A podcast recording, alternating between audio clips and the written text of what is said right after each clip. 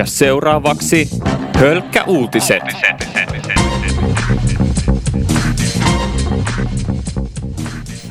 Näin on polkaistu käyntiin sitten Hölkkä-uutisten viimeinen jakso. Mä oon Joel Holma ja tosiaan, niin kuin varmaan monet kuulijat teistä tietää, niin Hölkkäuutiset on tämmöinen ensisijaisesti lenkkeilijöille tehty uutispaketti, mutta tämä käy varmasti ihan kaikkiin tarkoituksiin tämä ohjelma. Tänään meillä täällä Hölkkäuutisissa on todella paljon mielenkiintoisia aiheita. Me puhutaan muun muassa tablettejen käytöstä opetus, äh, opetuksessa. Lisäksi puhutaan myös Suomen metsäteollisuudesta pikkasen tuossa ohjelman loppupuolella. Tuossa puolessa välissä tulossa taas hölkkäuutisten jo tutuksi tullut sähkeen raportti. Ja tuossa alussa puhutaan politiikasta. Meillä on täällä Hölkkäutisissa aina myös yksi studiovieras paikan päällä täällä minun seuranani koko lähetyksen ajan. Ja yllätys, yllätys, se on tässä viimeisessä jaksossa tuttu ja turvallinen Antti Karvonen. Hyvää päivää ja tervetuloa. Kiitos oikein paljon. Minkälainen lähetys meillä tässä perjantai-iltapäivänä nyt oikein tulossa? Meillä on tulossa erittäin mielenkiintoinen lähetys. Erittäin, niin kuin aina. Niin, niin kuin aina. Ja tota, tosiaan nyt t- tässä Hölkkäuutisten jaksossa meillä onkin Meillä on poikkeuksellisen paljon mielenkiintoisia aiheita tämän 40 minuutin ajan, eli tervetuloa viettää tätä perjantai-iltapäivää Hölkkäuutisten parissa. Hölkkäuutiset. Aloitetaan tämä Hölkkäuutisten viimeinen jakso ulkopolitiikalla. Tuolla Itämerellä on tällä viikolla sattunut aika rajukin tämmöinen yhteenotto. Mitään tosiaan ei päässyt tapahtumaan, mutta venäläiskone lensi todella läheltä Yhdysvaltojen laivastoalusta, joka siis oli tuolla Itämerellä ja lähellä Suomeen. Mitään ei tosiaan kuitenkaan tapahtunut, mutta tämä tilanne kuitenkin uutisoitiin aivan Yhdysvalloissa asti ihan pääuutisena. Mä soittelin tuossa hetki sitten äh, Aleksanteri-instituutti ja tutkijatohtori Hanna Smithille ja mä kysyin häneltä, että miten hän itse reagoi tähän tilanteeseen. No se on tietenkin näin, että tässä viime aikoina, viime vuosina jopa, niin tätä Venäjän sotilaallista aktiviteettia on näkynyt enemmän. On myöskin ollut eh, nähtävissä se, että se on tullut huomattavasti enemmän tällaiseksi äh, jollain tasolla niin kuin hyökkääväksi tai sillä tavalla, että haastavammaksi, että lähtee äh, lähemmäksi muita, muiden maiden joko laivoja tai lentokoneita tai, äh, tai mitä äh, sattuu olemaan silloin liikenteessä. Ja, ja tä, siinä mielessä niin tämä on ihan tavallaan linjassa Venäjän äh, äh, toiminnan tässä viime vuosien aikana toiminnan kanssa, mutta se tietenkin, että yksi niin se oli äh, Baltian tai siis Itämerellä, ja, ja sitten ö, kaksi, niin se tapahtui yhdysvaltalaisten kanssa, ja tämän tyylistä ö, yhdysvaltalaisten kanssa ei ole nyt tapahtunut todella varmaan sitten kylmän sodan aikojen, ja siinä mielessä niin tämä oli ihan merkittävä. Mikä tässä niinku tavallaan oli sitten taustalla, että halusiko Venäjä näyttää tässä nimenomaan nyt niinku USAlle, vai Suomelle, vai sitten ylipäätään niinku Natolle? Mikä, mikä tästä niinku kertoo tästä toiminnasta?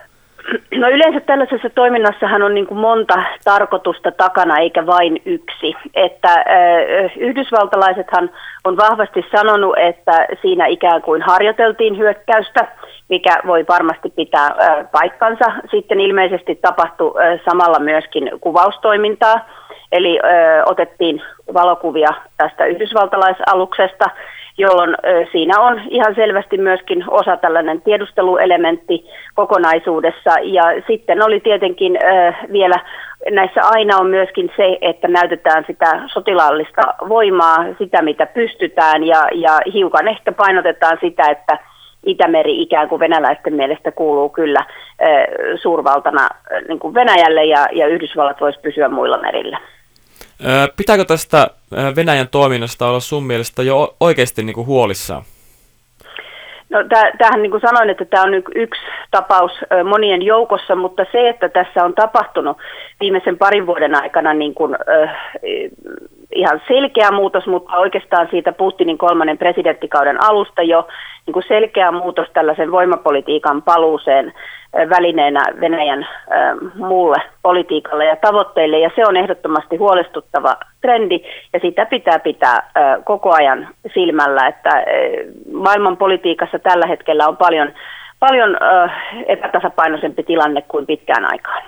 Ruotsissakin katkesi lentoliikenne. Sitä pidettiin eka, että se olisi ehkä ollut aurinkomyrsky, mutta sitten sitä pidettiinkin mahdollisena, että se olisi ollut Venäjän cyberhyökkäys. Uskotko, että tämä oli tämmöinen kyberisku niin sanotusti Ruotsissakin? No siis ilmeisesti se iso analyysi siitä on ollut, että se loppujen lopuksi oli kyberhyökkäys. Äh, kyberhyökkäyksissähän on aina se ongelmallisuus, että sitä ei täysin voida aina paikallistaa, että mistä se tulee. Jotain osviittaa on ja, ja ruotsalaiset epäili nyt hyvin vahvasti, että se olisi tullut Venäjältä ja sekään ei ole niin kuin mitenkään välttämättä iso yllätys, koska tällaisia tapauksia ehkä ihan näin isoja länteenpäin niin ei nopeasti tule mieleen, mutta esimerkiksi jos mietitään Ukrainan sodan aikana ja Krimin miehityksen aikana, niin Ukrainassa tapahtui myöskin valtavasti tällaisia kyberhyökkäyksiä. Georgian sodan aikana 2008 Georgiaan kohdistui kyberhyökkäyksiä ja Virokin on saanut oman osansa näistä niin, että siinä mielessä tämä ei välttämättä ole hirveän uusi asia, mutta huolestuttava, että näitä tapahtuu koko ajan ja lisää. Onko Suomi turvassa näiltä vai tuleeko, voiko näitä tulla nyt Suomeenkin tämmöisiä Venäjän tekemiä kyberiskuja? No tässä kybermaailmassahan se on hiukan äh, ilmeisesti tällaista äh, kissahiiri leikkiä siinä mielessä, että koko ajan ne, jotka yrittää puolustautua näiltä, niin keksii uusia keinoja puolustautua ja ne, jotka tekee hyökkäyksiä, yrittää keksiä uusia keinoja hyökätä. Ja siinä mielessä niin se kybermaailma on ihan oma kokonaisuutensa ja siitä ei ole kyllä niin, niin kukaan maa täysin suojassa, mutta samalla tavalla kuin kaikki muutkin, jotka pyrkii siihen suojautumaan, niin Suomikin tekee parhaansa siinä. Hölkkä uutiset. Siinä oli Alexander-instituutista Hanna Smithin kommentteja. Otetaan tässä vaiheessa keskusteluun studiovieras Antti Karvonen. Niin kuin tuossa Hanna Smithkin totesi, niin viimeksi tämmöistä konfliktia on käyty kylmän sodan aikaa. Onko kylmä sota alkamassa uudelleen? Tietyllä tavalla kyllä. Koska niin kuin Smithkin tuossa totesi, niin Venäjän ja Yhdysvaltojen välit ei ole aikoihin ollut näin kireät kuin on tällä hetkellä. Öö, toki sinänsähän tämä yksittäisenä tapahtumana, että venäläinen hävittäjä käyttäytyy aggressiivisesti, niin siinä ei ole mitään uutta. Suomen, Viron, Ruotsin ilmatilaloukkauksestahan nehän on meillä melkein arkipäivää, mutta toki, että mikä tekee tästä merkittävämmän, on se, että se oli nimenomaan Yhdysvaltoja kohtaan niin kuin, suunnattu keskisormen nosto käytännössä. Niin tämä vähän viittaa sille, että tämä oli niin kuin keskisormen nosto myös niin kuin NATOa kohden, koska tämä oli nimenomaan Itämerellä tapahtunut konflikti. Kyllä. Ja Venäjähän varmasti tässä kokee, että Yhdysvallat ovat tulleet ja ovat olleet nyt liian pitkään heidän takapihallaan. Ja NATOhan on nostanut todella paljon niin valmiuttaan ää, näiden Ukrainan Georgian Krimin tapahtumien jälkeen nimenomaan Itä-Euroopassa, koska siellä se huoli siitä Venäjän mahdollisesta hyökkäyksestä on niin suuri. Pitää toisaalta nyt tässä mainita myös se, että Venäjän puolustusministeriön mukaan nämä hävittäjät olivat vain harjoituslennolla, kun ne siinä sitten samaan tilaan joutuivat tänne Yhdysvaltain laivaston kanssa. Jokainen saa sitten tietenkin vetää omat johtopäätökset siitä, pitääkö tuo paikkansa vai ei studiovieras Antti Karvonen, tämä oli kuitenkin todella uudenlainen tilanne ja voisi sanoa jopa, että vaarallinen tilanne. Missä vaiheessa oikeasti meidän pitää alkaa huolissaan näistä Venäjän toimista? No kysymys on ehkä se, että kenen pitää olla huolissaan. Että siis äh, maailmanpoliittinen tilanne nyt esimerkiksi ISISin ja Syyrian kautta on erittäin huolestuttava. Mm. Äh, valtavat pakolaismäärät tulee Eurooppaan ja niin edespäin, mutta että pitääkö sitten esimerkiksi Suomen olla huolissaan? Sehän on se ikuinen kysymys, mitä me ollaan kysytty iteltämme jo. Niin, itsenäistymisen se, jälkeen. No itsenäistymisen jälkeen ja eri talvia ja jatkosodan jälkeen ollaan jatkuvasti kysytty sitä, että kuin huolissaan meidän pitää olla, miten me suhtautaan Venäjään, miten me saadaan piettyä meidän maa itsenäisenä. No ei tässä nyt varmaan niin kuin, tarvi minnekään poteroihin vielä lähteä, mutta että onhan se huolestuttavaa. Ihan niin kuin siis kun tätä katsoo, tätä tilannetta. Venäjä on tehnyt aggressiivisia liikkeitä lähimaissa ja jatkuvasti tekee tämmöistä politiikkaa, jossa maalaa oman maan kansalaisille kuvaa lännestä demonisena, mm. ö, liberaaleja mädätysarvoja suoltavana ö, imperialistisena koneena, ja sitten taas itse toimii hyvin, hyvin niin kuin selleen epäsovittelevasti mm. tähän suuntaan, niin onhan se huolestuttavaa, mutta että kuinka huolestuttavaa todella, niin sitä ei kukaan pysty sanomaan. Koska se, ne tilanteet muuttuu niin nopeasti, että eihän sitä kukaan todellisuudessa pysty täysin varmasti ennustamaan, mikä Venäjän seuraava liike on. Tuleeko mitään liikettä, säilyykö tämä tilanne tämmöisenä uhkaavana, mutta tasaisena, vai tapahtuuko taas joku suurempi ää, pelin avaus, niin kuin esimerkiksi Ukrainassa ja Krimillä tapahtuu. Hölkkä uutiset. Teknologia on viime aikoina kehittynyt aivan valtavasti ja se heijastuu nykyään myös koulujen opetuskäytäntöihin. Esimerkiksi tabletit on nykyään jo monessakin koulussa käytössä jonkinasteisena opetusmenetelmänä. Esimerkiksi Raaseporissa kaupunki on korvannut pöytätietokoneet tabletteilla sitä mukaan, kun koneet vanhenevat, mutta kuitenkin edelleen on vähän ristiriitaista tietoa siitä, että onko nämä tabletit opetuskäytössä hyvä vai huono asia. Seuraavaksi Jyväskylän yliopiston professori Päivi Häkkinen kertoo, että mitä mieltä hän on tästä tablettien käytöstä ja onko sitä tutkittu tarpeeksi.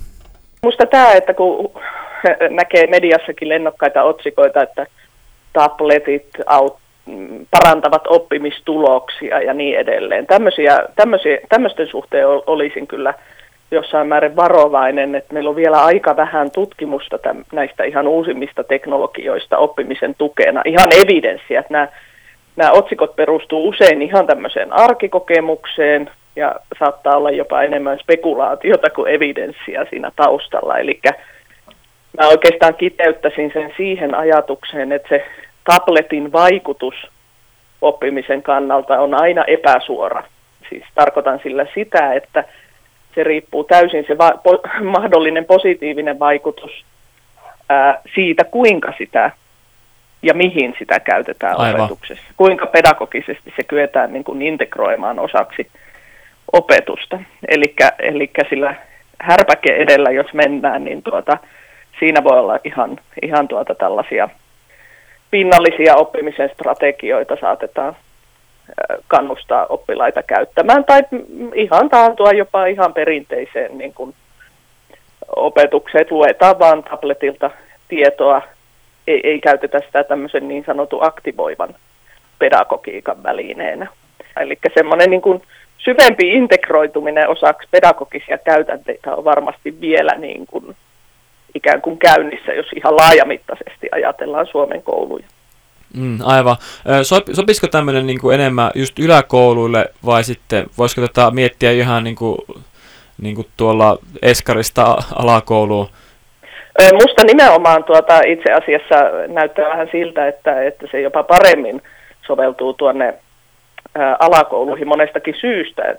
Nyt meillä on perusopetuksen uusi opetussuunnitelma tulossa käyttöön ja, ja tuota, siellä korostetaan paljon esimerkiksi tämmöistä ilmiölähtöisyyttä ja oppiainerajat ylittävien ilmiöiden tutkimista ja teknologia voi olla siellä mukana ikään kuin tämmöisissä ilmiölähtöisissä projekteissa ja, ja me tiedetään jo tähän asti, että niitä on huomattavasti helpompi toteuttaa alakoulussa kuin yläkoulussa, jossa meillä on aineenopettajajärjestelmä ja edellytetään huomattavasti niin kuin enemmän sitä aineenopettajien välistä yhteistyötä, kun taas alakoulussa tai esikoulussa luokaopettaja tai lastentarhaopettaja on se, joka pystyy niin kuin helpo, huomattavasti helpommin integroimaan esimerkiksi eri oppiaineita mm. osaksi samoja projekteja. Ja niissä on aika, aika niin kuin luontevaa käyttää myöskin tämmöistä mobiilia teknologiaa apuna. Öö, pitäisikö tulevaisuudessa sitten, tai pitääkö tulevaisuudessa sitten enää, jos nämä nyt tästä lähtee vielä enemmänkin suosioon, niin tota, pitääkö kynää enää käyttää ollenkaan vai voiko kaikki tehdä tabletilla? Ää, siis kyllä varmasti käytetään ja en näkisi tätä tilannetta tällaisena totaalisen mustavalkoisena, että mm. kyllä tämä on niin kuin yksi, yksi osa, joka on, on, on läsnä kaikkialla ja vähän niin kuin kynä saattaa kulkea taskussa, niin siellä kulkee ää, lapsilla ja nuorilla tänä päivänä älypuhelin, joka sitten – hyödynnetään siinä tilanteessa, mutta ihan varmasti tuota, niin, kyllä tulee, enkä, enkä niin kuin lähtisi tässä, tässä, niin kuin, tässä päivässä välttämättä kannustamaan ihan puhtaasti tuota noin, niin pelkän tabletin käyttöön. Et ihan tuolta kokemukset esim. lukio-opiskelusta, niin opiskelijat kyllä haluaa, että teknologiaa käytetään mielekkäällä tavalla, mutta esimerkiksi pitkien tekstialueiden lukeminen vaikka johonkin kokeeseen tai tenttiin, niin kuin on vielä koettu hieman työläksi esimerkiksi sähköisistä kirjoista. Hölkkä uutiset. Siinä oli siis professori Päivi Häkkisen ajatuksia. Studioveras Antti Karvonen, mitä mieltä sä itse näistä tableteista tämmöisenä uutena opetusmenetelmänä? Se, mitä Häkkinenkin toi tuossa paljon esille, niin on se, että mikä on se todellinen lisäarvo, mitä nämä tekniset äh, laitteet, niin. niin, niin vempaimet laitteet tuo niin kuin opetukseen nimenomaan opetuksen kannalta, että pyritäänkö niillä opettamaan niiden laitteiden käyttöä, öö, en usko, vai että pyritäänkö niillä saamaan jotenkin se oppi, se tieto paremmin sinne oppilaille näiden laitteiden kautta. Että kuinka paljon ne sitten oikeasti sitä tuo? Että se on mun mielestä se mielenkiintoinen kysymys, että mennäänkö tietyllä tavalla, öö, tai siinä on niinku se vaara, että mennään tietyllä tavalla niinku takapuoli edellä puuhun niin sanotusti, kuin että lähdetään hirveästi tuomaan näitä teknisiä laitteita ennen kuin ollaan oikeasti kunnolla mietitty, että mikä se on se niiden funktio siinä. Niin, niin kuin tämä tutkija tuossa sanoi, että lisätietoa vielä kaivataan ja lisää tutkimusta, mutta on tuossa varmasti se, mikä itsellä tulee mieleen, niin jos pieni lapsi saa tämmöisen mielenkiintoisen tabletin, mm. jota, jonka kanssa voi tehdä kaikkea, niin tavallaan jos se tabletti itsessään on niin mielenkiintoinen, niin sillä sitten voi tehdä kaikkea tämmöisiä koulujuttujakin mahdollisesti mielenkiintoisesti. No joo, onhan siinä varmasti se, ja sitten kun todella isolla osalla sitten on just kotonakin näitä laitteita tosi paljon, niin ne on tuttuja. Ja varmaan sitten niin kuin tosi iso kysymys on se, että kuinka hyviä esimerkiksi nämä sovellukset, joita siihen opetuksen käytetään, onko ne sitten jonkinlaisia pelejä, millä pyritään opettamaan näitä ihan perinteisiä aineita, matematiikkaa, maantietoa, historiaa ja muita, että kuin hyviä ne on niin sitten ne sovellukset, mitä siinä käytetään. Että siis optimaalinen tilannehan totta kai tämmöisessä tabletin käytössä on varmasti se, että on niin mielenkiintoinen, hyvä öö, tämmöinen peli kautta sovellus, joka saa sen lapsen innostumaan siitä aiheesta. Ja että koska se on yksinkertaisesti hauskaa esimerkiksi pelata sitä peliä, ja siinä saa samalla opettaa. Niin, Tämähän on varmasti se ideaalitilanne. Mutta sitten taas se... Miten niin, se käytännössä pystytään toteuttaa sitten? Niin, niin. että se on taas sitten, että kun tähän asti, no, koulukirjojen, koulukirjojen kauttahan se sisältö on tullut se opetukseen, jonka sitten opettajat ö, tavallaan niin prosessoi ja tuo sen sinne oppilaille siellä luokkahuoneessa. Niin että kuinka paljon, niin kuin, että kuinka hyviä tämmöisiä sisältöjä pystytään tekemään näihin laitteisiin. Mutta että, totta kai sitten se niin kuin vaarotilanne on se, että tavallaan ö, nimenomaan, että mennään se tekniikka edellä, että tuodaan sitä tekniikkaa sinne luokkahuoneisiin pelkästään sen tekniikan vuoksi. Että ei olla mietitty loppuun asti sitä, tai että ei oo vielä niin hyvää sisältöä niihin laitteisiin, että sillä olisi oikeasti mitään lisäarvoa siinä opetuksessa. Voiko tässä korostua vähän niin kuin yksilöiden mielenkiinto, että joillekin henkilöille tämä toimii tosi hyvin, ja sitten taas joillekin lapsille tämä sitten ei olekaan se oikea vaihtoehto. Että pitäisikö tässä olla jotakin valinnanvaraa, että jotkut saa käyttää tätä, jotkut taas sitten menee vähän näillä vanha-aikaisimmilla metodeilla. No se on mun mielestä vähän se, se on nimenomaan mun mielestä siitä sisällöstä kiinni. Että ei niinku, et sinänsä kun, sehän kuulostaa hienolta, että tuo näitä tabletteja tai näin. Mutta kuitenkin siis loppujen lopuksi on kyse siitä, että minkälaisia ne sovellukset pelit on. Että jos ne on tarpeeksi hyviä, niin mä uskon, että suurin osa lapsista pystyy oppimaan niiden kautta. Että nimenomaan se on kyse vaan siitä, että kuinka hyvää se sisältö on. Toki on varmasti sitten semmoisia niin kuin erityistapauksia, niin kuin on jo nyt normaalissa mm, no opetuksessa, joo, että kaikille se normaali luokkahuoneessa tapahtuva opetus ei sovi, ja että tarvitaan sitten tämmöistä erityistukea. Niin totta kai tämmöiset oppilaat pitää ottaa huomioon, ihan niin kuin nytkin jo otetaan, siinä, että kaikille se tabletin käyttö ei syystä tai toisesta sovi. Mutta mä uskon, että jos se tehdään oikeasti niin tämmöisten hyvien pelien ja sovellusten kautta, niin mitään ongelmaa ei suuressa mittakaavassa tule. Hölkkä uutiset. Kuuntelet Hölkkä uutisia studiossa Joel Holma sekä täällä studiovierana tämän viimeisen hölkkäutisten jakson on Antti Karvonen. Puolen väli yli ollaan juuri menty. Tässä loppulähetyksessä vielä tulossa hölkkäuutisten oma sähkeraportti. Lisäksi tuossa loppulähetyksessä puhutaan muun muassa myös kesätöistä. Mielenkiintoista settiä tulossa siis aivan tuonne ohjelman loppupuolelle. Studioverassa Antti Karvonen, pidätkö sä toimittajia jo tämmöisenä niin sanotusti sukupuuttoon kuolevana ammattilajina? No en kyllä pidä, että kyllähän niin kuin ammattitaitoiselle toimittajalle on aina kysyntää. Ja tämä perinteinen näkemys siitä, että tuo niin kuin, hyvät toimittajat ja hyvä journalismi on niin kuin, olennainen osa demokraattista yhteiskuntaa, niin kyllähän se edelleen pitää paikkansa. Mm. No nykyään journalismia pystyy tekemään todella helposti itsekin, niin kuin vaikka me teemme tässä tällä hetkellä, pystyy tekemään myös kaiken maailman blogeja sun muuta. Sisällön tuottaminen on helppoa myös mm. Facebookissa, ja se vähentääkö se tota, oikeilta toimittajilta jonkinnäköistä ä, vaikutusta ja valtaa? No onhan se vähentänyt, että koko ajanhan niin on enemmän ja enemmän mediataloissa irtisanottu ihmisiä, on tehty erilaisia tehostamistoimia, ja se vaan yksinkertaisesti on niin, että ne vanhat hyvät ajat, jotka vielä oli esimerkiksi 90-luvulla ja ehkä niin kuin vuosituhannen vaihteessakin, jolloin rahaa riitti, oli varaa palkata toimittajia.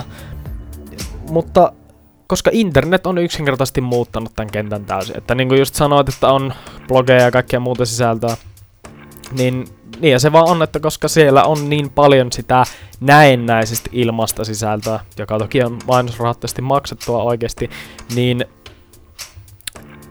miksi sitten ihmiset haluaisi maksaa? Että siihen pitää olla joku erityinen syy, että ihminen haluaa oikeasti maksaa sitä sisällöstä. Oli se sitten lehdessä tai oli se sitten netissä. Sisällön pitää olla hyvin, tai siis nykyään todella laadukasta, että sitä halutaan maksaa. Mm. Itse asiassa Studioversantti Karvonen nykyään tehdäänkin tämmöisiä lehet kustannusten vähentämiseksi tekee juuri tämmöisiä uusia kokeiluja. Nyt esimerkiksi Pirkanmaalla kaksi paikallislehteä yhdisty seutuleheksi. Sitten mm. täällä Oulussa ja Pohjois-Pohjanmaalla on lännen media, joka mm. hallitsee mediakenttää. Mm. Tuleeko tämmöisiä yhdistymisiä tulee jatkossa enemmän? Mikäli sama kehitys jatkuu, niin tulee tulee entistä tämmöisiä suurempia lehtiyhtymiä, joissa tavallaan voidaan sitten niin kuin kierrättää tietyllä tavalla niitä uutisia. Mutta mun mielestä tässä niin kuin, voisi olla osuva vertaus niin kuin musiikkiteollisuuteen siinä mielessä, että musiikkiteollisuushan oli ää, vuosituhannen vaihteessa aika pulassa. Just sen takia, että koska nämä vanhat levitysmuodot, niin kuin CDden ja vinyylien ja tämmöisen suoran myynnin kautta oli kriisissä, koska internet, niin kuin tässäkin tapauksessa, internetistä oli mahdollista saada niin paljon ilmasta sisältöä. Mutta sitten ö, musiikkiteollisuus pystyi kuitenkin uusiutumaan. Esimerkiksi niin kuin tuli iTunes, tuli no sitten myöhemmin Spotify, kaikkia tämmöisiä eri vaihtoehtoja, josta sitä musiikkia pystyi hankkimaan eri tavalla kuin ennen. Ja nyt musiikkiteollisuus on sopeutunut siihen, internetin aikakauteen. Mutta ehkä vielä niin kuin mediakentällä on se murros enemmän menossa. Ja ehkä äh, siinä on vielä tavallaan niitä kasvukipuja. Mutta että se, että kyllä sille hyvälle toimittajuudelle edelleen on kysyntää, mutta sille pitää vaan löytää se oikea kanava sitten. Nyt meillä onkin sitten yhteys äh, pitkäaikaiseen toimittajaan Elina Yrjölään. Vähän naisnäkökulmaa nyt haetaan tähänkin aiheeseen. Mitä mieltä Elina saat näistä eri mediatalojen yhteistyökuvioista? No mun mielestä ne on sillä tavalla hyvä asia, että kustantajat pyrkii tämmöisten järjestelyjen avulla varmistamaan, että heillä on mahdollisuus julkaista journalismia vastakin. Et siinähän on kysymys niin kuin tuotannon tehostamisesta. Niin, aivan. Ja mun tekee mieli vähän, vähän kysyä, sä sanoit, että, että on toimittajan kannalta hankala tämä tilanne. Niin. Ja sehän on ihan niin se oikea väite. Niin, ja se on ihan oikea väite mun mielestä siinä mielessä, että, että on totta, että esimerkiksi työpaikat ovat vähentyneet ja todennäköisesti vähentyvät edelleenkin. Ja sitten myöskin niin kun sisällön, journalistisen sisällön markkinoilla näyttää käyvän niin, että se niin freelancereiden myymä sisällön rahallinen arvo laskee.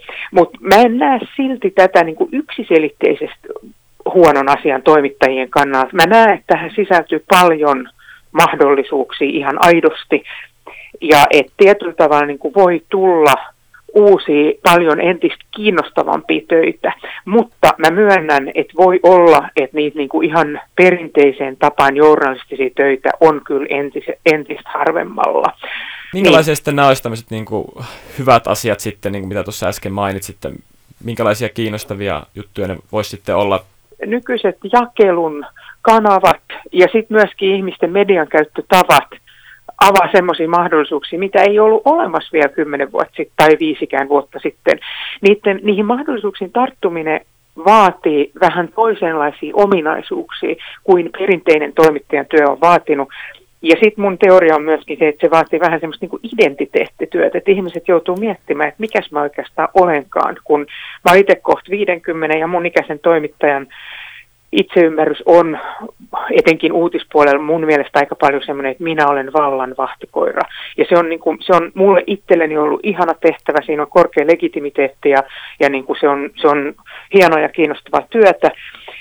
Mutta mä itse jaksan uskoa siihen, että syntyy vielä, jos ei nyt ihan bisneskultakaivoksi, niin, niin syntyy kuitenkin semmoisia uudenlaisia journalistien töitä ja työpaikkoja, missä on mahdollisuus ansaita kohtalainen elanto, mahdollisesti tarjota töitä myös muille kuin itselleen ja sitten kenties jopa vaurastua. Hölkkä uutiset. Vuorossa Hölkkä uutisten sähkeraportti.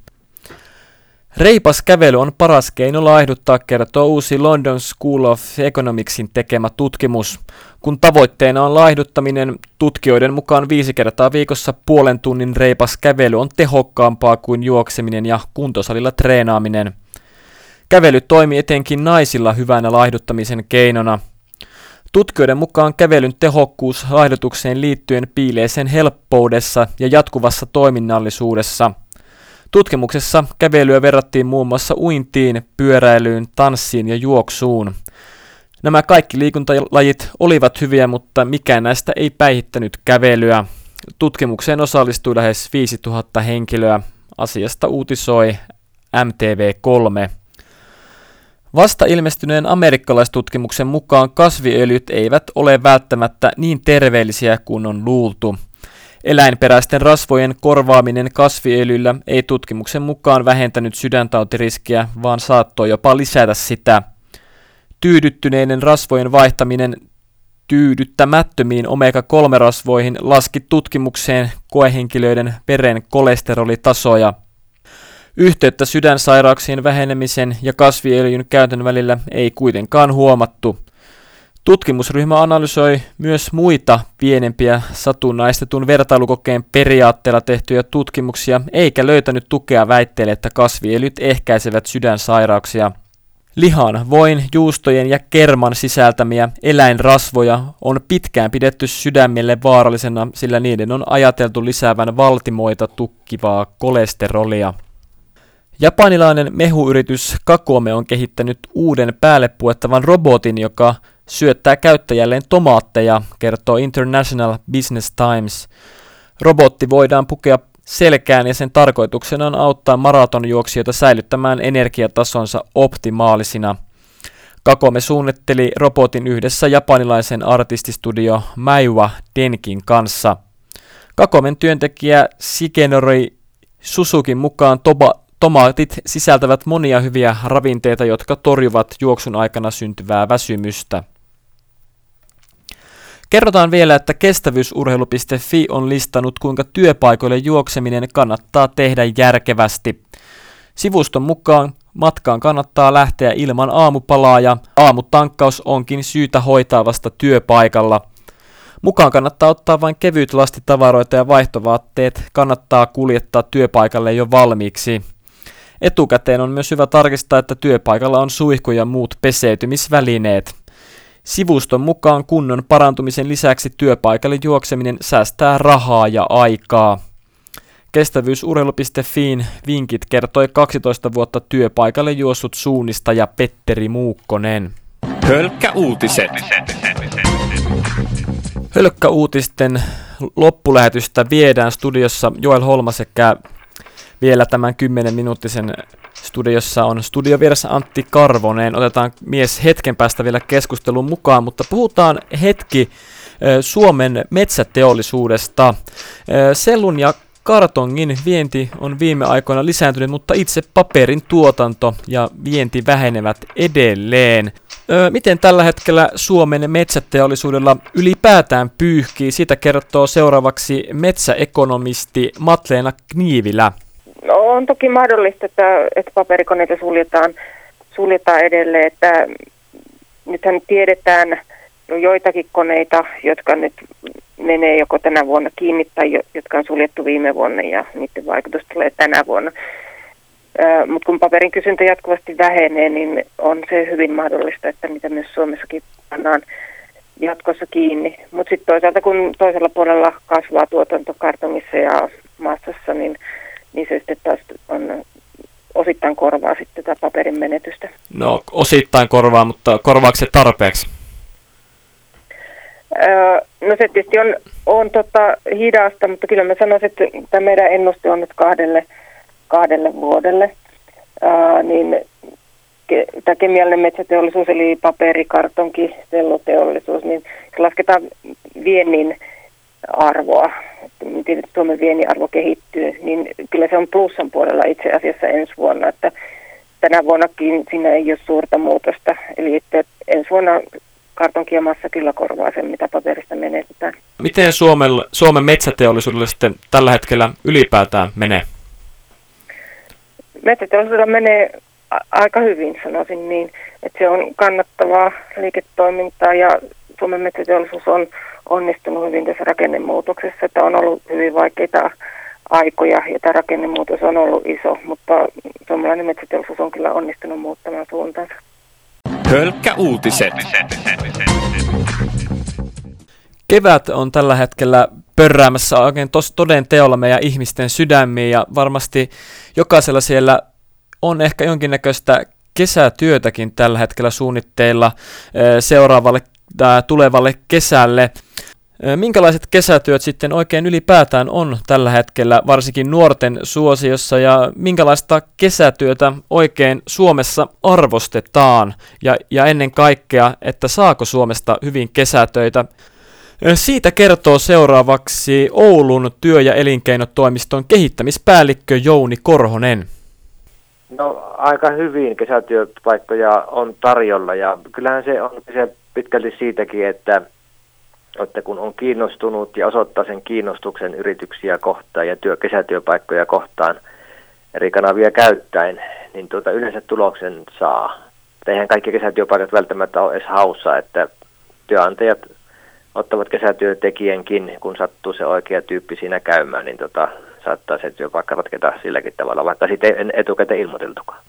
SAK-luottamusmiehellä on tämmöinen kysely, jonka mukaan tänä vuonna 64 prosenttia kaikista työpaikoista palkkaa kesätyöntekijöitä. Viime vuonna tuo osuus oli 68 prosenttia. Onko tämä luku sun mielestä hyvä? No kyllä se on tuota luokkaa ollut aina, ja tuota, eihän kaikki yritykset tarvitse kesätyöntekijöitä, mutta tuota, tuolla tasolla se on aina ollut tällä, siinä 70 pinnassa vähän sitä alle, että, että se on, kesätyöntekijäkin aina palkataan yrityksen tarpeeseen. Aivan. Meneekö tuossa, kun kesätyötä valitaan, niin meneekö ne yleensä palkka edelle vai sitten onko se just tämmöinen niin työkokemuksen ha- hakeminen ja, ja vai peräti työympäristö?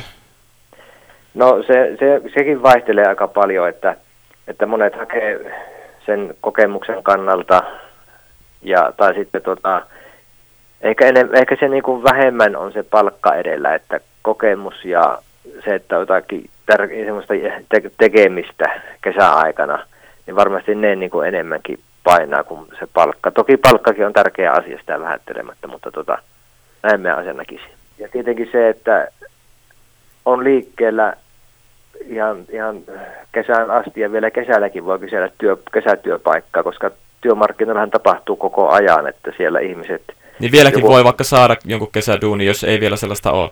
Kyllä, kyllä, ja sillä tavalla, että siellähän tapahtuu koko ajan, ja tuota, joku, joka on kesätyöpaikan, niin haluaa vaihtaa tai saa, saa toisen kesätyöpaikan, siitä voi vapautua. Että koko ajan tämmöistä aktiivista otetta siihen, siihen työpaikan saantiin, saantiin ja hakemiseen ja katseluun eri kanavista, niin tota, se on sitä kaiken parasta toimintaa tällä saralla. Mm. Ö, miten tärkeää on tosiaan sun mielestä kerryttää työkokemusta kesätöiden avulla? Onko se todella tärkeää, niin kuin jos miettii justiinsa vaikka tulevaisuutta? Kyllähän se on aina merkityksellistä, kun työpaikkaa myöhemmin hakee, hakee vaikka koulutus, koulutuspaikkaa, niin tota, sinne, siellä näyttää, että on ollut kesätyössä tai, tai ylipäätään ollut työelämässä mukana. Onko se sitten ollut joku työkokeilu tai, tai kesätyöpaikka tai mikä muu tahansa työkokemusta. Aina se aktiivinen ote ja aktiivinen toiminta työmarkkinoilla, niin sitä arvostetaan. Ö, osaatko sanoa, että mitkä on tämmöisiä suosittuja kesätöitä nyt tänä vuonna? Että onko siellä noussut jotain uusia tämmöisiä paikkoja, mitkä nyt kiinnostaa, vai onko nämä samat paikat edelleenkin suosiossa, mitkä on ollut vuosikymmenienkin? No kyllähän niin ne palvelualojen erilaiset työpaikat, nehän on suosittuja ja siellä on myös tarjolla työpaikkaa. Toki teollisuuskin tarjoaa noin kaikki ne, että sillä tavalla ammateittain tai, tai missä, missä tuota työtehtävissä kesätyöntekijöitä on enemmän tai toista vähemmän, niin semmoista arviota on hyvin vaikea tehdä, että voisiko siinäkin varmaan niin mennään semmoisilla vähän, vähän niin kuin mitä olisi ollut aikaisemminkin, että, että ei, ei, se, ei semmoista erittelyä ei pysty tekemään. Hölkkä uutiset. Näin kertoi siis kehittämispäällikkö Jouni Korhonen. Studiovieras Antti Karvonen, minkälaisia muistoja sulla oikein on kesätöistä? No, mulla on vähän siinä mielessä eriskummallinen tilanne, tai no en nyt tiedä eriskummallinen, mutta että mulla on ollut viimeiset neljä kesää sama kesätyöpaikka eräässä nimeltä mainitsemattomassa hampurilaisravintolassa, joten mulla ei välttämättä niitä niin paljon sitten loppujen lopuksi ole. Oliko sitä ennen jotain, kävitkö jossain poimassa mansikoita tai tekemässä jotain tämmöistä nuorempoja hommaa? Puhelinmyynnissä on ollut sitä ennen kesätöissä. Ja ihan tonnityöläisenä niin kuin kunnalla nurmikoita leikkaamassa. Siinäpä oikeastaan se mun kesätyökokemus. Joo. Ootko kokenut, että siitä on tullut jotain paljonkin apuja vaikka työhaussa? No rehellisesti sanottuna niin en. Ainakaan jos miettii näitä ihan omaa alahommia, niin eipä niistä ihan hirveästi ole, että taskurahojakaan niistä on tiennyt. Aivan. Kuitenkin Suomessakin niin kuin tämä Korhonen tässä sanoi, että kesätöitä kuitenkin arvostaa ja tuntuu, että melkein kaikki kaverit aina nykyään kuitenkin ihan innolla menee kesätöihin. Hmm. Ja sitä pidetään kuitenkin semmoisena, onko, onko se jopa semmoinen tietynlainen ää, normi, että täällä aina mennään kesätöihin? No, en mä tiedä. Kyllähän sitä varmasti niinku mielellään monikin pitää semmoisen ihan pitemmänkin kesäloma, mutta ehkä se on niinku ainakin meillä opiskelijoilla se, että... Raha, raha. Raha, nimenomaan, että se on se realiteetti, että jostakin se on pakko niinku se vuokrarahat kaivaa ja niin edespäin. Mielenkiintoinen kesä varmaan tulossa monilla, mitä kesäduunia sitten ikinä tuleekaan tehtyä. Haluat, tota, Antti Karvan, onko sulla jotain sanottavaa, mikä on tässä jäänyt mielen päälle, kun tässä kuitenkin on ollut studiovieraana kuitenkin kuusi jaksoa, jos otetaan nämä testijaksotkin mukaan? Hmm. No, haluatko puhua kesätöistä vai haluatko nostaa joku toisen jutun? No, Mitä, mikä, niin kuin, e, onko tullut kaikki sanottua? Ää, no, haluan kiittää sua Joel, kun pyysit mua mukaan. Siis tää on ollut älyttömän kiva kokemus mulle. Ja tuntuu, että niinku päässyt tietyllä tavalla käyttämään niitä omia vahvuuksia semmoisessa asioiden analysoimisessa ja näin. Että tää on ollut siis älyttömän mukavaa. Ja niinku en mä tiedä, vähän haikea fiilis. Ehkä me vielä keksitään jotakin muuta sitten tämmöistä samanlaista Katsotaan systeemiä. miten käy.